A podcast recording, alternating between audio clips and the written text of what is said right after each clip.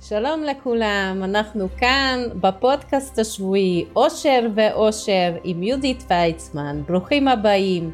אושר עם א', אושר פנימי ואושר עם עין, אושר שמצלצל בחשבונות הבנק שלנו.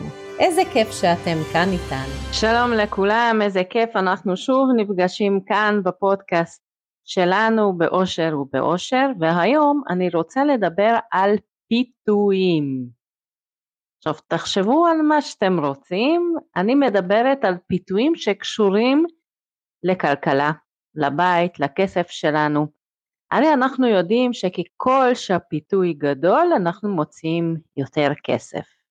אבל בואו לא נרוץ קדימה מדי, אני רוצה לקחת את הנושא לאט לאט. אז בואו נתחיל בעולם הפרסום. ולמה אני בעצם מתחילה כאן? כי אנחנו בדיוק בתקופה של Black Friday, מתי שאני מקליטה את הפודקאסט הזה, אז עלה הנושא של הפרסום וכמה שאנשים מתפתים לקנות יותר, מוציאים יותר, בגלל שיש הנחות משמעותיות, והשאלה אם אנחנו קונים דברים מיותרים. עכשיו לפני שאנחנו נכנסים לנושא הזה, מה אנחנו קונים ואיך, בואו ניקח איזשהו רגע, נבדוק את הנושא של מה מוביל אותנו לקניות. עכשיו, בדיוק שבוע שעבר עשינו שיעור באחת הקבוצות uh, של הבנות של חוג הכסף ודיברנו על מה אני צריכה ומה אני רוצה. הרי אנחנו יודעים שאם אנחנו קונים דברים שאנחנו צריכים או חייבים, אין כל כך התלבטות אם אנחנו קונים או לא קונים. השאלה אם אנחנו מתארגנים לזה מראש, ואז זה לא בא בהפתעה, יש מאיפה להוציא את הכסף, לא צריך לחלק לתשלומים ולהיכנס לחובות, אבל אני רוצה לדבר דווקא על הנושא של אני רוצה. כי הרי רוב הקניות שאנחנו עושות או עושים, הם מגיעים מהמקום הרגשי, מהמקום שאני רוצה או אני רוצה. לא בהכרח מהמקום שאני צריך או צריכה. אז בואו ניקח את הנושא הזה של ה"אני רוצה". אנחנו יודעים שרוב ההחלטות הרגשיות שלנו באות משתי מקומות. מקום אחד זה בעצם למנוע מלהרגיש איזשהו כאב או פחד, אז אנחנו או שאנחנו בורחים או שאנחנו אה, מחפים על הרגש הזה ואנחנו בעצם להסיט את תשומת לב שלנו מהנושא הכואב או המפחיד, אנחנו הולכים וקונים משהו.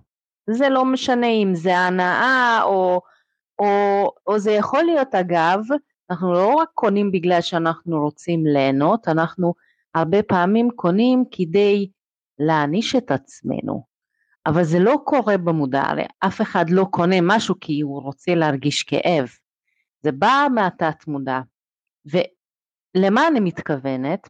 תחשבו על זה שאנשים שאוהבים לאכול, ולפעמים אנחנו אוכלים גם בנקודות שאנחנו לא ממש רעבים, נכון? זה סוג של איזשהו פיצוי, כואב לי, מציק לי משהו, אני בסטרס, אז כדי להרגיש טוב אני אוכלת משהו. עכשיו כמובן כל דבר כזה זה גם קשור לכסף, תכף אנחנו נתרגם את זה. אז אנחנו מכניסים איזשהו דבר חיצוני, בואו ניקח לדוגמה איזשהו אוכל, זה יכול להיות, בדרך כלל זה פחמימה, זה לא משנה אם זה מתוק או מלוח, ואז הפחמימה גורם לנו לאיזשהו סיפוק. הסיפוק זה, זה מיידי, מהיר, אבל זה לא מוביל אותנו לסיפוק מלא כי זה מתפוגג מאוד מהר. ואז מה קורה? מתחיל איזשהו מנגנון של כדור שלג שוב פעם, שאוקיי שוב פעם אני בבאסה, שוב פעם אני רוצה לחפות את הרגש הזה ושוב פעם אני הולכת וקונה משהו ואז זה ממשיך ככה עוד פעם ועוד פעם ועוד פעם. ואז אנחנו מגיעים למקום של האי שליטה. אז עכשיו אני רוצה לחזור רגע ולדבר על המקום של הענישה. הרבה פעמים אנשים יכולים לעשות דברים לא במודע. כלומר, אני לא קונה איזשהו שוקולד או איזשהו, לא משנה, איזשהו פחמימה אחרת, בגלל ש...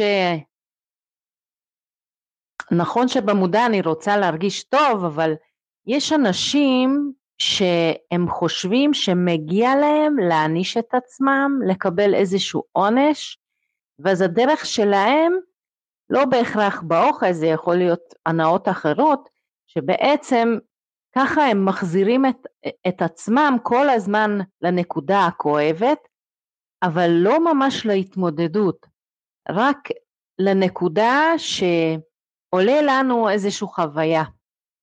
ומצד אחד התת מודע מדגדג לנו שהגיע הזמן להתמודד עם זה, הרי לא סתם זה עולה. מצד שני במודע אנחנו לא מוכנים, או בגלל שזה יותר מדי כואב, או זה אנחנו יותר מדי מפחדים מזה, או פשוט אנחנו מרגישים שאי אפשר להכיל את זה.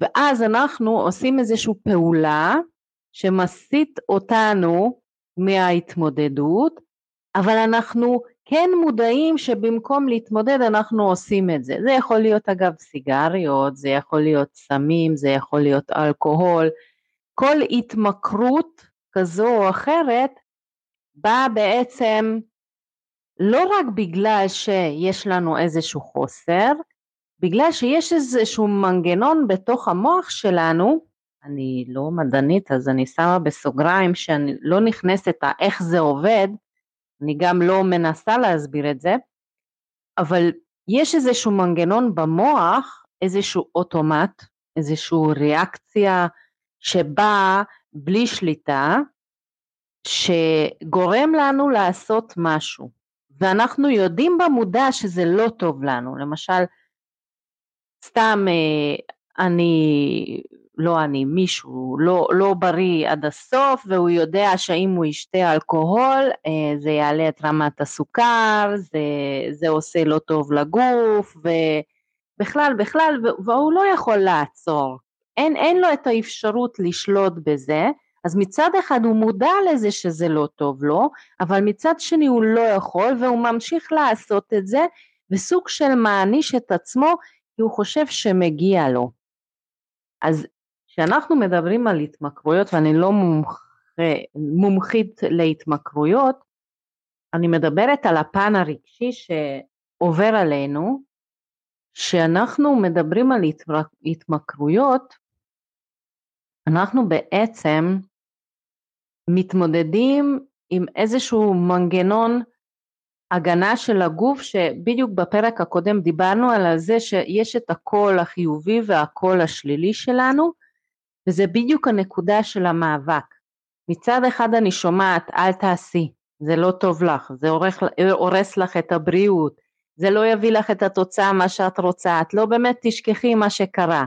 מצד שני זה אומר, זה ייתן לך שקט של שתי דקות, תעשי את זה, לפחות uh, תרגישי איזושהי הקלה. וזה הקולות הנאבקות בתוך הראש, אני לא חושבת שבנקודה הזו אני יכולה לעצור את עצמי, וגם אם אני עוצרת את עצמי בכוח, לפי דעתי ולפי הבנתי ובניסיוני, אני יכולה לעצור את עצמי עד ש... עד שזה מצטבר, ואז זה מתפוצץ, ואז אני נכנסת ב... ב... בגדול, כלומר, סתם לדוגמה, אנשים שעושים דיאטה. ואז לא אוכלים איזשהו מאכל אהוב עליהם, כי הם יודעים שזה לא יעזור בתהליך. ואז הם אומרים, או, oh, אני חזקה, עכשיו אני לא אוכל. אומרים את זה פעם אחת, פעם שנייה, פעם שלישית, אבל רואים את זה וזה מגרה אותם חבל על הזמן ומאוד מאוד מאוד קשה לעצור את עצמם. עכשיו, אם אני נאבקת, אם אני במקום הזה שאני עוצרת את עצמי בכוח, אני לא אוכל לעמוד מול, מול הפיתוי הזה, כי אני נשברת, כמה אני יכולה להיות חזקה, וזה לא רק הכוח רצון, כן, כל אחד אומר, אה זה כוח רצון, חושבת שמי שלא מבין מה זה התמכרות ומה זה אה, להעניש את עצמנו אה, בנקודות הכואבות, לא באמת יודע שאין כזה דבר לעצור את עצמי וכוח רצון. אני יכולה להיות הבן אדם הכי חזק מבחינת האישיות שלי, אבל בנקודות הכואבות, אם לוחצים לי על הכפתור, אני, אני נשברת, ואני חושבת שכל אחד ככה. אז מה הפתרון? אוקיי, ותכף אני אחבר לקניות, כן? אז מה הפתרון? הפתרון זה ההתמודדות, התמודדות עם הנקודה הכואבת, הנקודה אה, שבגללו אני מרגישה אולי אני עשיתי איזושהי טעות, אולי אני לא הגבתי איך שיכולתי, אולי פספסתי משהו וזה גרם לאיזשהו אסון, או, או בכלל פשוט חוויתי איזושהי חוויה שאפילו אני לא רוצה לחשוב על זה. ואז אם אני לא מתמודדת עם הנקודה, אני לא מוכנה לנתח אותו ולבדוק מכל הכיוונים, זה נשאר באיזושהי אפלה, וזה תמיד יהיה שם כמו איזה מפלצת שאני פוחדת לפתוח את הארון, כי אני פוחדת שזה יקפוץ עליי. אז איך אני מחברת את זה לקניות ול Black Friday וכל הטירוף הזה של הקניות? שהרבה פעמים שאנחנו עומדים מול איזשהו פיתוי, אז מאוד קשה לעצור את עצמנו. הרבה פעמים אנחנו בכלל לא מעבירים את המחשבה בראש, אנחנו פועלים מתוך האוטומט ועושים דברים, קונים דברים בלי לחשוב פעמיים, ואז מה שקורה שאחר כך זה כואב לנו בכיס, נכון? בדיעבד אנחנו מגלים, אוי ואבוי, מה עשיתי? מה קניתי? איך הגעתי ל-1500 שקל? השתגעתי לגמרי. אז מה שקורה, מצד אחד, אנחנו לאט לאט מתחילים להכיר את עצמנו, וברגע שאנחנו מתחילים להתמודד עם המקומות האלה, זה, זה יקל עלינו, הפיתויים לא יהיו כל כך מפתים, כי זה לא יפעיל את המנגנון הזה של הכפתורים שלוחצים ואז אנחנו קופצים ואין שליטה. זה מצד אחד. מצד שני, יש לי חדשות uh, בשבילכם שזה לא משהו שאתם לא יודעים, לפי דעתי כולם יודעים את זה, אבל אני רוצה להעלות את הנושא כדי שזה יהיה במודע ו- ושאנחנו נעביר את קו המחשבה גם על זה. יש תעשייה שלמה שהמטרה שלו למכור כמה שיותר. עכשיו אם תסתכלו על הפרסומים, הפרסום המטרה שלו לגרום לי איזשהו רגש שמנטרל את המחשבות ההגיוניות, אני לא מעבירה מחשבה בראש, אני פועלת מתוך הרגש, ואז אני שולפת את הכרטיס אשראי כולם יודעים שהיום לשלוף את הכרטיס שאני אפילו לא צריכה את הארנק, כבר את הפעולה הזאת אני לא צריכה לעשות כי ברגע הזה שאני רואה את המוצר בטלפון אני יכולה ללחוץ על הכפתור והכרטיס כבר שמור לי בתוך הארנק הדיגיטלי ואני רק מאשרת וזהו זה שלי. אז היום גם הפעולות הרבה יותר קצרות שמביאות אותנו לקנייה וזה מצד אחד כל המערכת הפיננסית עובדת על זה שזה יהיה כמה שיותר קל, ומצד שני אני רוצה לחזור על העניין של הפרסומים, שהתעשייה של השיווק והפרסום הם משקיעים מיליארדים של טונות של כסף, שקלים, דולרים, לא משנה, בכל אה, מקום אה, במטבע המקומית, כדי לגלות מה מפעיל אנשים, עושים מחקרים מרחיבי לכת, הם מכירים אותנו יותר טוב, ואל תשכחו שהיום בטלפונים יש אלגוריתמים שהם הם כבר יודעים מה, מה אנחנו עושים בדרך כלל, מה מעניין אותנו, הם יודעים בדיוק מה הנושאים שאנחנו מחפשים באינטרנט, אז זה עוד יותר קל להביא לנו פתרונות לקנייה, כלומר אתם בטוח ששמתם לב שמספיק שאתם מדברים עם חבר או חברה על איזשהו מוצר או שירות או נסיעה לחו"ל ופתאום אחרי קצת זמן מתחילים לראות כל מיני פרסומים בנושא הזה תוך כדי שאתם קוראים איזשהו ספר בנייד או שאתם גולשים ברשתות החברתיות הפרסומים מתחילים לעלות, אפשר אגב לנטרל את המנגנון הזה, אבל אז לא רק שאנחנו, ש, שתעשיית הפרסום משפיע על הרגש שלנו, גם הרשתות החברתיות והפרסום הממומן ממוקד על זה, הם יודעים בדיוק מה המוצרים שמעניינים, מה התחומים שאני מתעניינת, ומתחילים לדחוף לי, ממש לדחוף לי פרסומות ש, שמביאות את הפתרון למה שאני מחפשת, על מה שאני מדברת.